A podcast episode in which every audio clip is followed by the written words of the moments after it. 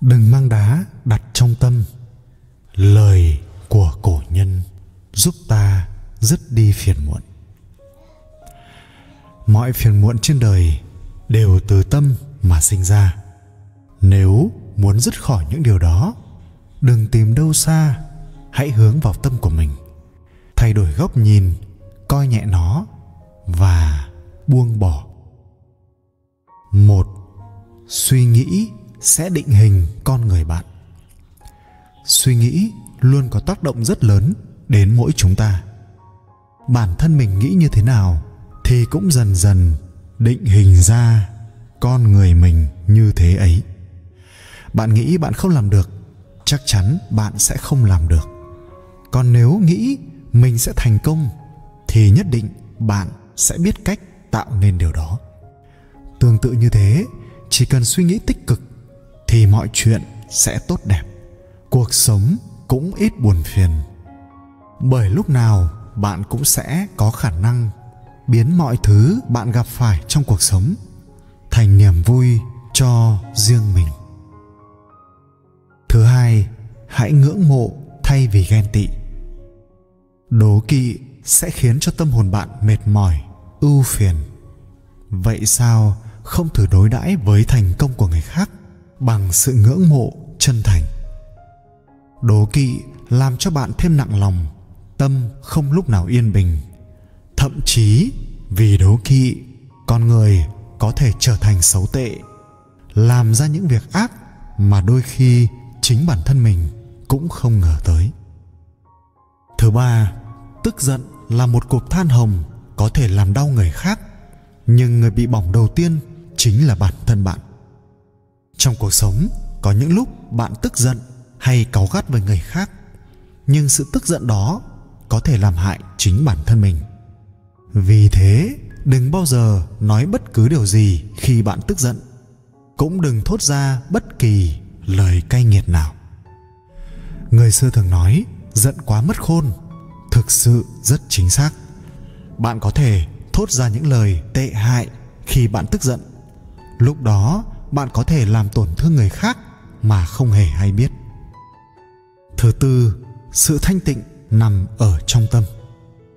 Bạn luôn tìm kiếm sự thanh tịnh từ những yếu tố bên ngoài.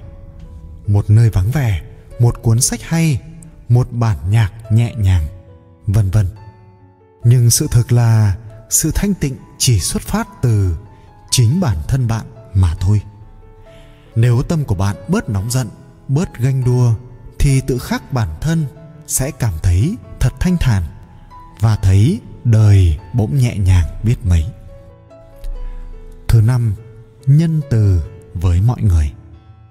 Hãy nhân từ với người khác, vì biết đâu một ngày nào đó bạn cũng sẽ rơi vào những hoàn cảnh khó khăn giống như họ.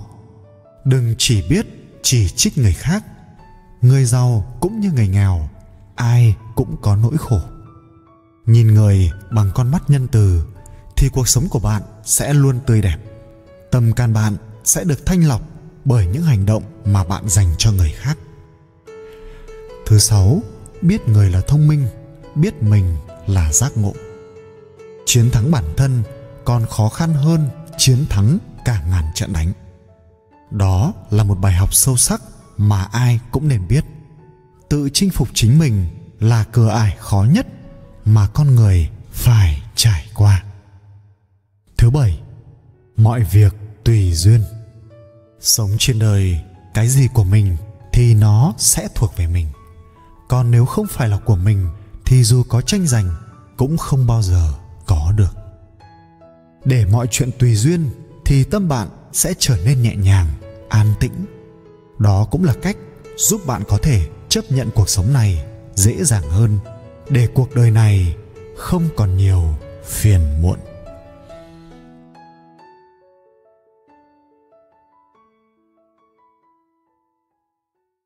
Kẻ gian xảo cũng có bạn tri tâm, người thiện lương cũng có kẻ đối địch.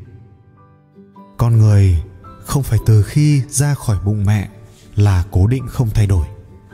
Trái lại, cuộc sống sẽ hết lần này đến lần khác buộc họ phải thay đổi. Sợ mất thể diện thì lại càng chú ý đến cách nhìn nhận đánh giá của người khác. Mà càng chú ý đến cách nhìn nhận của người khác thì lại càng bỏ qua cảm thụ của bản thân. Thì sẽ lại càng như một con rối thục mạng làm cho người khác xem. Như thế sẽ từng bước, từng bước giam cầm mình trong bóng tối.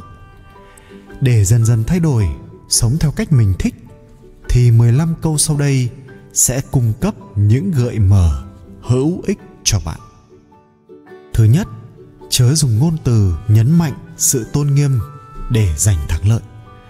Cần nỗ lực để đạt đến tầm cao mà người khác khó lòng đạt được, từ đó có những thành tích. Đó mới là câu trả lời đẹp nhất cho những người giễu cợt bạn.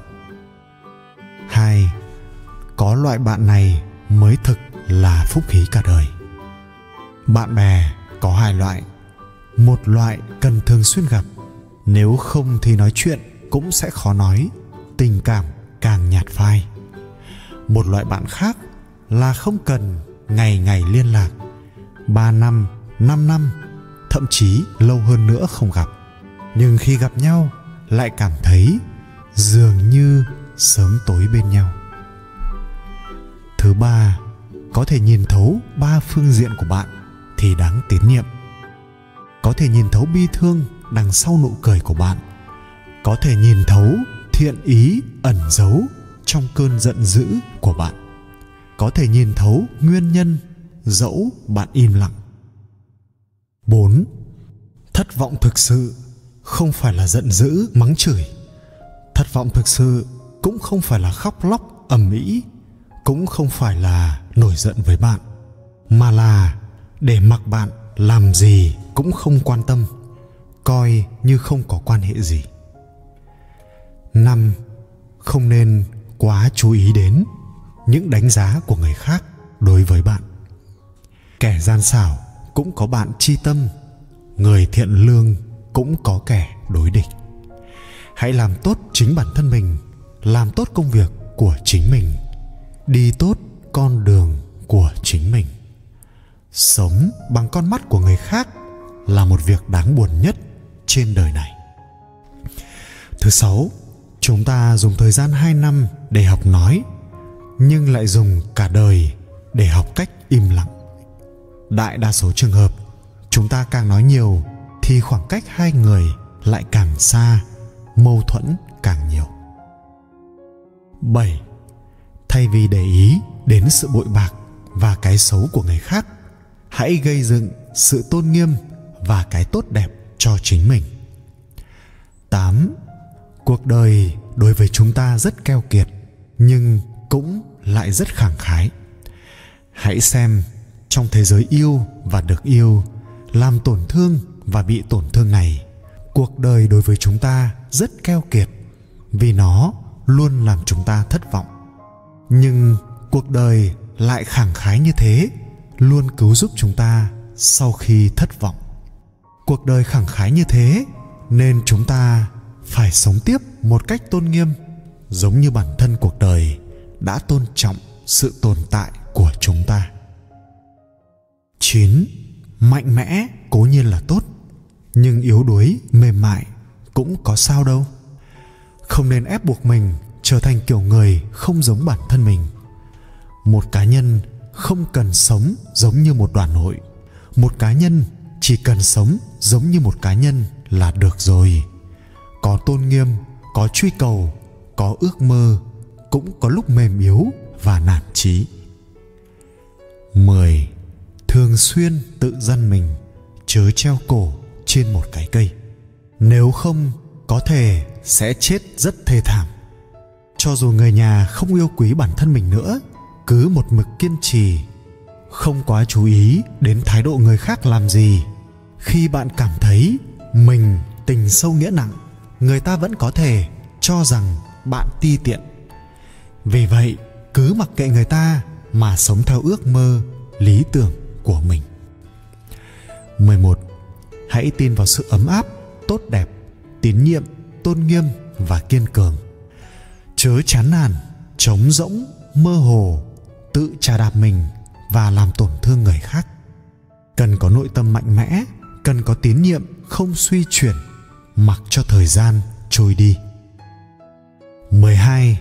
Cần thay đổi cách cư xử, khách khí với người lạ, hà khắc với người thân. Mọi người có sai lầm lớn nhất thường phạm phải hàng ngày, đó là quá khách khí với người ngoài và lại quá hà khắc với người thân. mười ba. Không hợp thì thôi. Người không muốn để ý đến bạn thì chớ làm phiền nữa. Vừa phải cố gượng cười mà lại mất tôn nghiêm. Đôi giày không hợp thì vứt đi. Cứ cố đi không chỉ đau chân mình mà còn phồng rộp chảy máu. mười bốn. Tôn nghiêm cần phải có thực lực để bảo vệ. mười lăm. Đời người nếu có thể làm tốt một việc thì cũng đã công đức viên mãn rồi. Khi tuổi trẻ, việc đau đầu nhất là quyết định đời này mình phải làm gì. Nói tóm lại, làm cái gì cũng được, nhưng phải làm cho nó đàng hoàng. Đó mới là giá trị và tôn nghiêm của con người. Hy vọng rằng mười lăm điều trên vừa đơn giản cũng dễ thực hiện ngay trong cuộc sống thường ngày sẽ mang lại hữu ích cho bạn.